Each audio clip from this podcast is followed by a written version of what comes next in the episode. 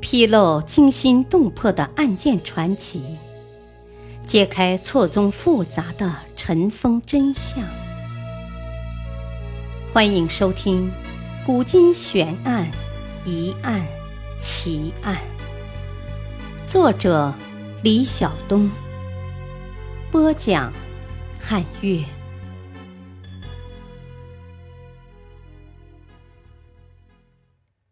清君侧是晁错的死亡之因吗？带着皇帝老师、御史大夫的荣誉，晁错登上了权力巅峰，可疏忽间被腰斩于世。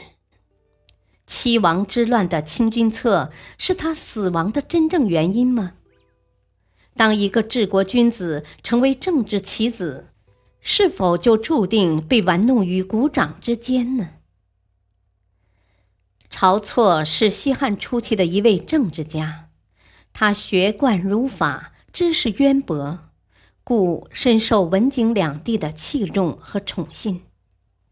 景帝乾元三年，晁错为了实现自己的政治理想，巩固大汉王朝的千秋大业。向汉景帝上书削藩策。汉景帝为了汉朝的长治久安，听从了晁错的建议，开始了削藩。但是就在晁错的政治理想就要实现之时，他却被腰斩于长安东市。他的蒙冤而死，与文帝时代青年政治家贾谊的夭折，成为文景时代最著名的两大政治悲剧。晁错蒙冤而死，是因为朝廷大臣给他拟定的罪名是无臣之礼、大逆不道。朝廷大臣给晁错拟定的罪名虽然很重，但并不是晁错被杀的真实原因。那么，晁错被杀的真实原因是什么呢？大汉王朝持续了四百多年。是中国历史上算是持续时间较长的王朝。当然，由于王莽篡位，这个王朝被一分为二，分为前半段和后半段，历史上称为前汉和后汉，又叫西汉和东汉。那么，汉王朝四百多年，应该说最精彩的是在西汉。而西汉王朝两百多年，最精彩的是从汉高祖刘邦到汉武帝刘彻这一段。这一段历史，我们可以用四个字来形容，那就是轰轰烈烈。而晁错便是这轰轰烈烈的王朝里的一个悲剧人物。开始的时候，晁错的理想就是做一名政治法律工作者。并特意去学习政治法律知识。参加工作后，因为书读得多，知识面比较宽，就在太常衙门里负责礼仪制度等方面的工作。后来，汉文帝因为政府工作人员里没有熟悉尚书的人，就搜罗通晓尚书的人才。晁错有幸被派去学习尚书。晁错当时被称为智囊，是来自他的辩才，而并非他的智慧。缺乏保身之道，是他政治生涯中最大的致命伤。公元前一五七年，文帝去世，景帝继位，晁错政治生涯的春天到来了。作为晁错老师的忠实拥趸。景帝早在太子时代就已经迷眩于他高超的辩才，晁错一夜之间就从八百担的中大夫超级升迁为两千担的内史。在文帝晚年没有被接受的那些建议，现在也全部开始着手实施。本来最有资格、最应该直接跟皇上交流工作的是丞相。这是丞相的权利，更是丞相的荣誉。组织制度基本上也是这么规定的。现在申屠家丞相被晾在一边，申屠家的心里也越来越火。申屠家决心打倒晁错，抢回属于自己的荣耀。要是从工作路线上执行中入手，难度大了些。申家措知道自己的实践操作不如晁错，理论能力方面更不是对手。偏偏就在这时，晁错给了申家错一个重拳出击的理由。石府的大门朝东开，晁错可能是觉得上下朝很不方便。所以在南面又开了一道门。开个门本身并没有问题，问题是要开这道门，就得把太上皇庙的围墙打穿。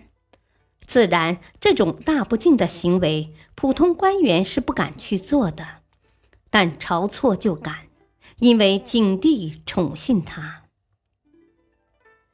晁错的这一行为，给了别人弹劾他的机会。丞相申屠家就打算拿这个事情整治一下晁错，准备奏请朱错。但诡异的是，申屠家的计划居然能够提前被晁错所得知。这自然也从一个侧面反映出当日晁错地位的如日中天。尽管他既不是三公，也不是九卿。晁错应对的措施是连夜进攻，赶在申屠家之前向景帝自首。第二天早朝，申屠家话还没说完，景帝就开始为晁错辩护。景帝说：“哦，啊，晁错拆掉的只是太上皇庙的外墙，不是内墙。外墙没那么重要，而且还是我让他拆的。”晁错没罪，这事儿就这么算了。下朝后，申屠家长叹说：“唉，我后悔呀！为什么不将晁错先斩后奏呢？如今竟反受其辱啊！”回家后，气得一病不起，呕血而亡。申屠家的死成就了晁错的上台，从内史升职为御史大夫，意味着晁错正式步入了帝国三公九卿的行列，进入了最高执政团体的大名单。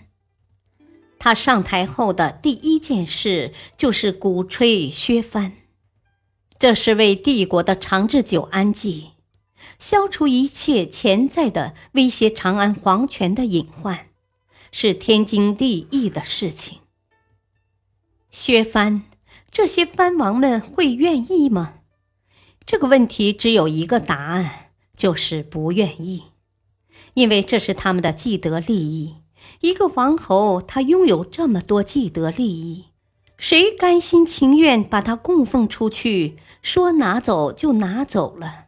不造反才怪呢。所以晁错提出削藩策以后，大家都不赞成，这个事情搞不成。但是晁错提削藩是有道理的，而且是一种深谋远虑的对策。既然要削藩，既然要真正推行削藩的政策，确实应该拿吴国这个最强大的藩国开刀。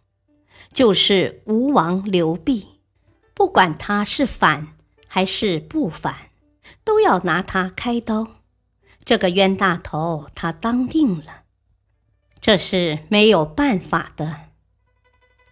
晁错的悲剧在于，他像所有睿智的政治家一样，看透了帝国政治未来的方向，削藩，却没能找到一种正确的方式去达成这一目标。在削藩这个必须完成的命题上，晁错之前的贾谊和汉文帝主张重建诸侯而少其力，晁错之后的主父偃和汉武帝同样推崇推恩令，二者都获得了成功，而唯有晁错遭遇惨败，本人惨遭腰斩。帝国则承受了一场不必要的叛乱。如果用一句话来为晁错的人生做一个总结，那么这句话最应该是：他选择了用一种错误的手段去达成一个正确的目的，最后他失败了。他一直在磨刀石上兢兢业业，试图打磨出一把能够把敌人一刀两断的利刃，但结果他发现自己错把刀背磨成了刀锋，最终自己割伤了自己。历史话外音：晁错是死的冤的。因为他死在自己的政治理想和抱负快实现的时候，奋斗了一生的目标近在咫尺，却只能阴阳相望。感谢收听，再会。